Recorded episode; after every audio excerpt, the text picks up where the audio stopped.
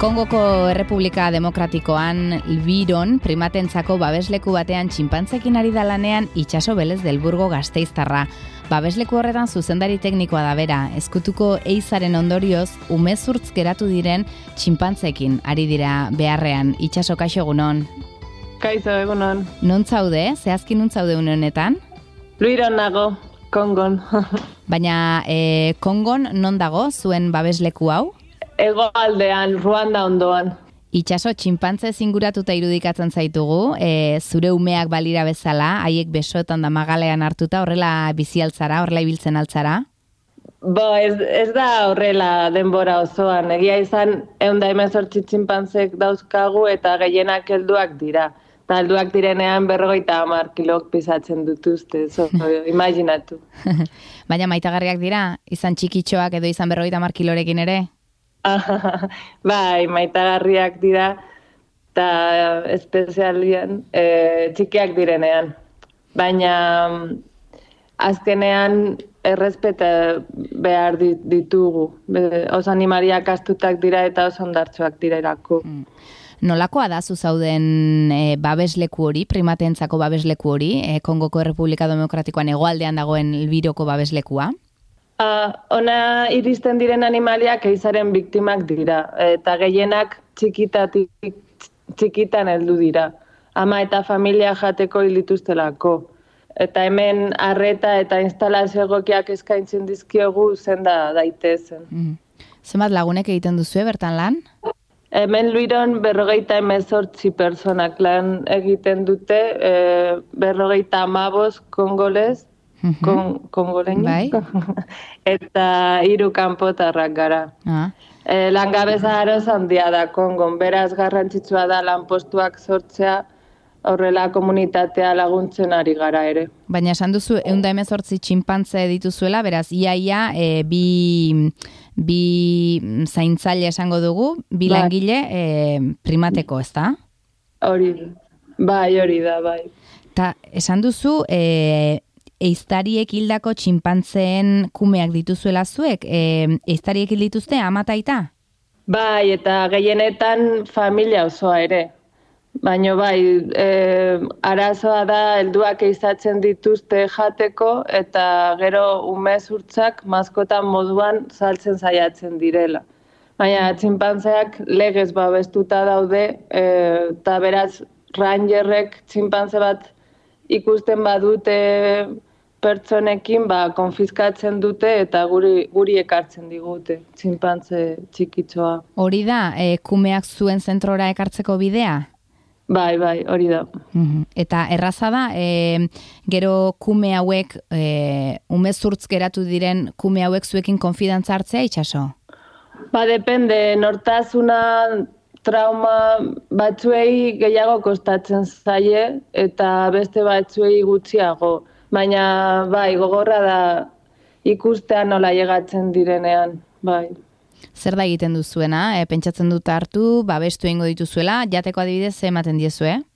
Ba, saiatzen gara dieta orekatu bat ematea eta fruituak, barazkiak, zerealak eta produktu guztiak e, tokiko nekazariei erosten dizkiegu. Mm.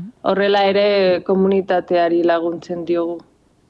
Eta helburua gero zer da? E, hauek, e, txinpantze hauek gero bakarrek bizitzeko prestatzea? Bai, hori da, bai. Zeintzu dira dituzten arriz, e, duten arrisku nagusia? Zein da? Arrisku nagusia eiztariak dira e, jan egiteko, e, mm aragiaren txako.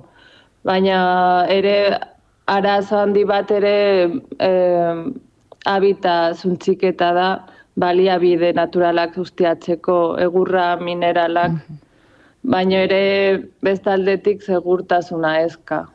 Ja. Eza. Eta itxaso zuk, zuk etologo izan nahi zenuen, ez? bai, txikitatik asko gustatzen zaizkit animaliak eh, eta beraiekin lan egin nahi nuen. Hmm.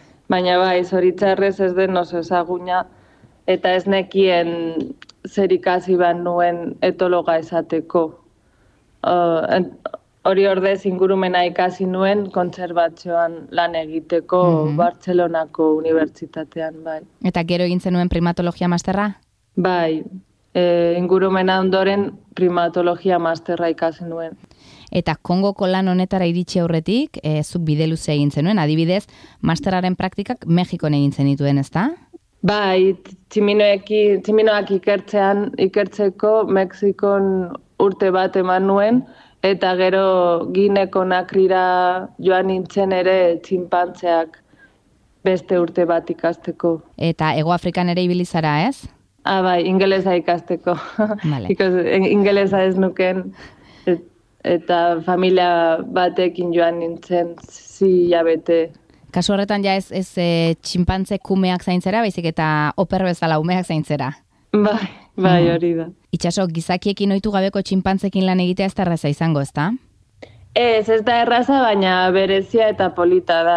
Txinpantzeak ez daudelako gizaki ohtutak eta ikusten garene gaituztenean iez egiten zuten. Ta beraz beste moduetan ikasten genien. Kaken bidez, janarie, janari ondarren bidez eta ere e, abien bidez. Bi- Bai, zuek ikertzen zenituzten esan duzu gorozkiak, janari ondarrak eta abiak.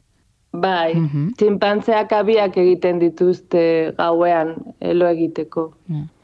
Eta txinpantze basatiekin zuke gineako nakren egindako ikerketak zemaitza eman du? Ba, adibidez, ikerket, ikerketa horiei esker orain badakigu txinpantzek aukeratzen dutela zer zuaitz espezieekin egiten dute abiak eltsoak usatzeko. Eta orain ari zaren babesgune horretara iritsi zinen, e, tximu handiak naturan askatzen lagundu nahi zenuelako? Bai, zei hilabeteko voluntario bat egiteko etorri nintzen, baina zoritzarrez bost hilabete eta gero hemengo zuzendaria zena gaizotu zen. Ta bo, horren ondorioz Loren Agirre proiektura itzuli zen eta biok ondo moldatu ginen eta hemen geratzeko aukera eskaini zidan. Mm. Eta Beraz, horrela hasi nintzen kongo. Bai. hor segitzen duzu e, kongon geroztik. Gutxi gora bera, zenbat urtekoak dira, zuen gana iristen diren em, txinpantze kumeak? Gehienekoak bi urte, bi urte dituzte ailegatzen direnean. Eta nola iristen dira, traumatuzatuta iristen aldira zuen gana? Bai, asko. Uh, Gehienek ez dute irrik egiten, ez dute jolasten, eta higetzen direnean oso triste daude. Mm. Azken finean txinpantzeak oso, oso azkarrak dira eta bere amanola hil zuten ge- gertaera traumatikoa gogoratzen dute. Eta gero bai, ba, nortazuranen arabera ba, batzuei gehiago kostatzen zaio sendatzea fizikoki eta psikologikoki ere. Zegoera normalean txinpantzeak nola bizi dira oianean, e, adibidez, em, zenbat urtera arte goten dira euren gurasoekin eta ze bizimodu egiten dute?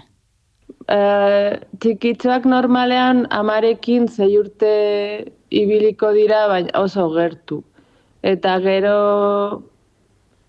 taldean eh, jarraituko dute eta emea baldin bada beste talde batera joango da eta harrak bizitza osoa eh, egongo da jatorrizko taldean. Beraz, e, emeek beste talde batzuetara egiten dute. Bai, bai emeak beste talde batera joango dira. Mhm. Bueno, beraz, pixka batzuei tokatuko zaizue amalana egitea, ez? Bai, azken finean bere, ama, be, bere amaren beharra dute. Eta kargu hori har- hartu behar dugu. Mm. Baina, bai, azken, ja, azken finean ailegatzen direnean, babestuta sentitzea oso garrantzitu, garrantzitsua da beraientzako. Eta gero, em, basat izatea ere komeniko zai, ez? Gero bakarrik bizitzen e, segi dezaten. Bai, pizkanaka, pizkanaka gizakientzako harremana gelditzen dugu eta azkenean beste txinpantzeekin e, egiten dute bizitza. Mhm. Eta zuekin zuen zentroan, babesleku honetan zenba denbora egiten dute, tximinoek?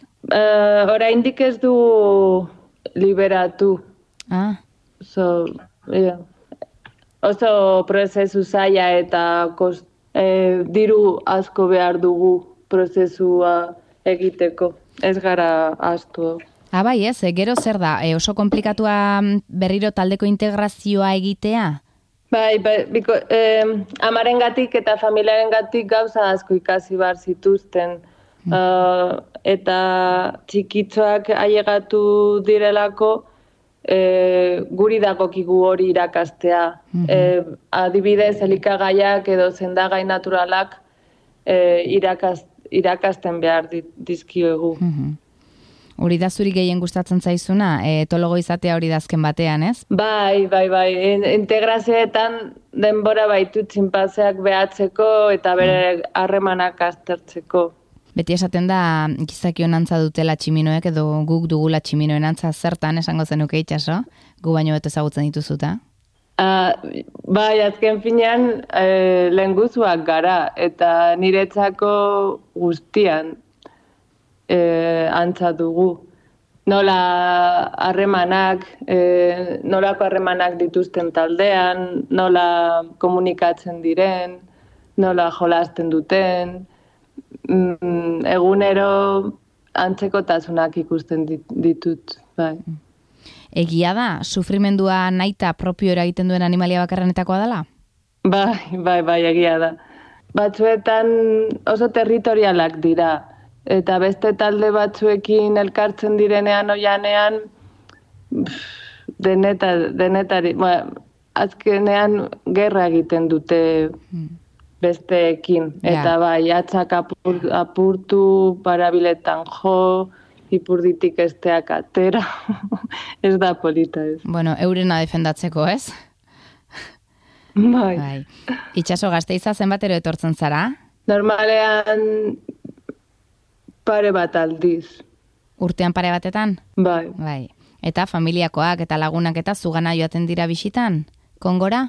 Ba ez asko, eh? ama bitan ailegatu da eta gero bi lagunek bakarrik. Ba, jendeari beldurre ematen dio, albiztegietan irakurtzen eta ikusten dutenagatik.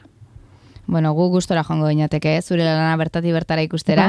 Eh, bestela, jende berria eta gu joango bagina, e, txinpantzek nola hartuko gintuzkete, jende berria ondo hartzen aldute? Mm, normalean ez. Yes. denbora pizka bat pasatu behar duzu beraie konfiantza hartzeko. Mhm. Baina, bai, e, nahi duzuenean, ongi etorri, karibu esaten dute. Karibu. Hemen. Ba, itxaso belez del burgo primatologoa Kongoko Errepublika Demokratikoan, biron, e, primatentzako babeslekuko zuzendari teknikoa, eskerrik asko, eta besarkada bat, kongora. Mi esker, mi esker, besarkada bat.